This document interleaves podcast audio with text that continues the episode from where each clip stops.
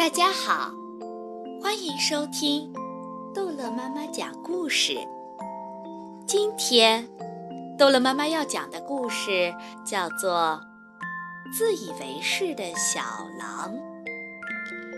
一只饥饿的小狼走在田野里，它肚子饿了，想找一些东西来填饱肚子。忽然，看到一匹马正在山沟旁边吃草，这只小狼眼睛一亮，开心的不得了。总算可以找到东西填饱我的肚子啦！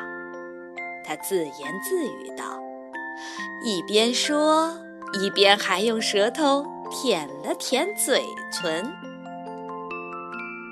带着自负的表情。小狼慢慢地走向那匹马，然后说：“我都快饿死了，我要把你吃了。我总得吃东西才能活下来，是吧？”老马不急不慢地说：“对呀，你说的有道理。那你吃了我吧，这是自然法则。但是……”我请求你按顺序来吃。小狼正准备扑上去，突然停了下来。什么顺序？你爸爸没有教你吗？在吃一匹马之前，要先把它的靴子给脱掉，这可是一个传统。这样的话。你吃掉我就能容易消化一点。那我怎么才能脱掉你的靴子呢？这都不懂，我可怜的朋友啊！你到我后面来，先把我后面的靴子脱掉，然后再到前面来，把前面的靴子脱掉。这样的话，你就可以把我吃了。小狼想都没想，就马上跑到马的后面。他正准备抓住马的一条后腿，突然，马用两条后腿狠狠地朝他的脸上踢了一脚。小狼大叫一声，飞到了空中。在掉到地上之前，它足足飞了有二十几米远。摔得头昏目眩的。当小狼慢慢恢复神智之后，他发现自己前额上肿起了一个大大的包，下颚也疼得不得了。而老马呢，由于小狼摔得太远了，他压根儿都没有发现小狼已经苏醒过来了。小狼跑到河边，用水洗了洗额头上的包，想让疼痛稍微减弱一点。这时，两只绵羊也走了过来，看起来很渴，大口大口地喝着水。那匹马把我赶走了，这些绵羊可跑不掉了，我要吃了它们。小狼自言自语道：“他越来越饿了，就冲着绵羊叫道：‘喂，你们两个，敢在我的河里喝水？这可是一件很严重的事情。为了惩罚你们，我要把你们吃了。’绵羊们看了看小羊，交换了一下眼神。好吧，小的那只说道。”我们犯了错，你要吃了我们，但是在吃之前，你要先选出来先吃谁才行，是吗？不管如何，你们两个我都要吃。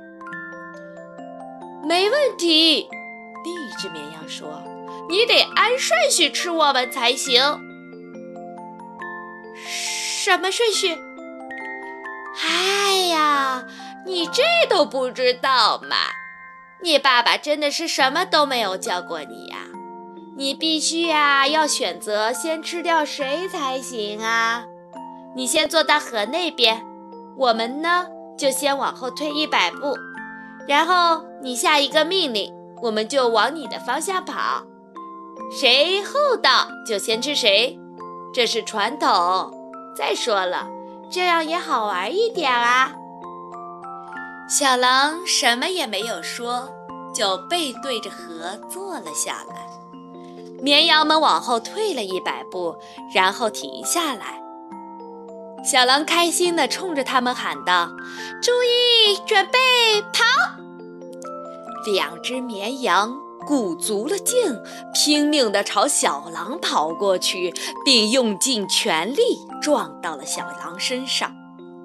小狼一头栽进了水里，落水的地方水很深，小狼差点儿被河水给淹没了。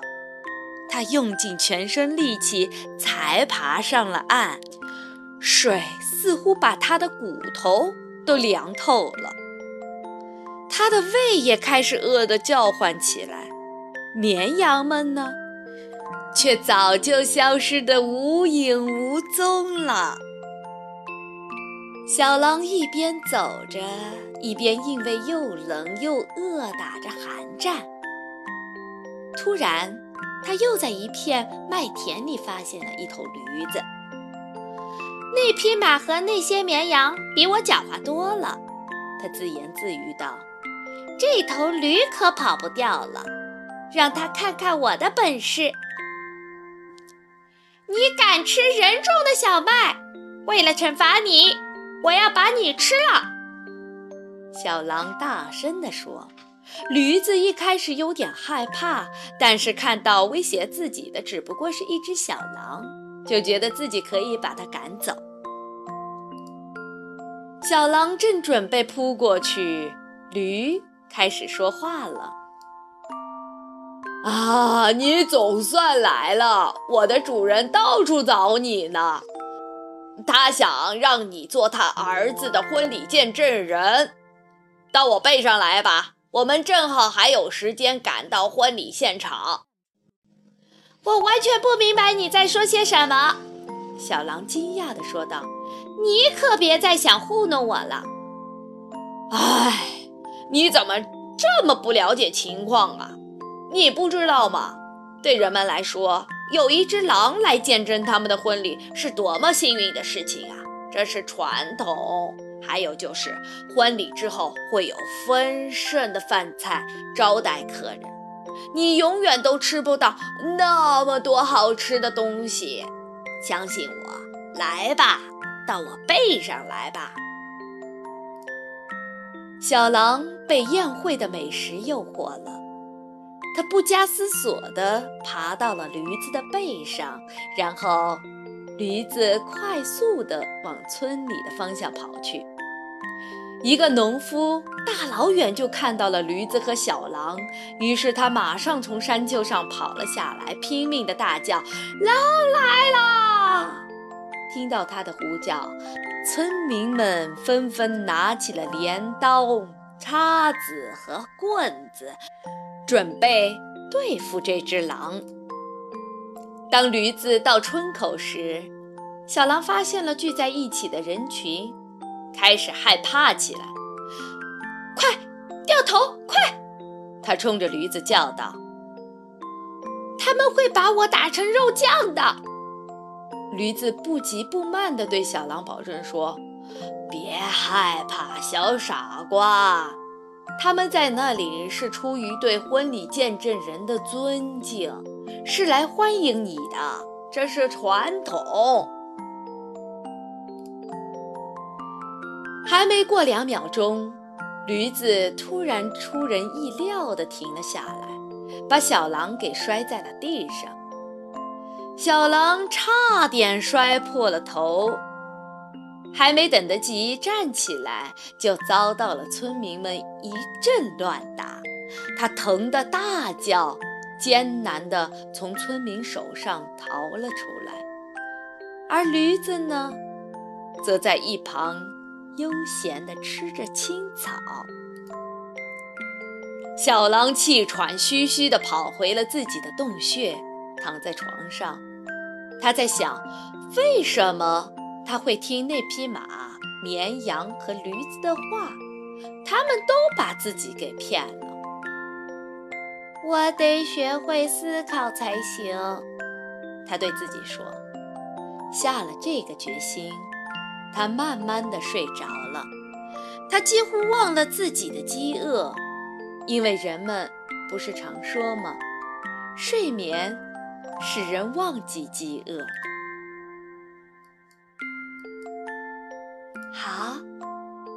故事讲完了，孩子们，再见。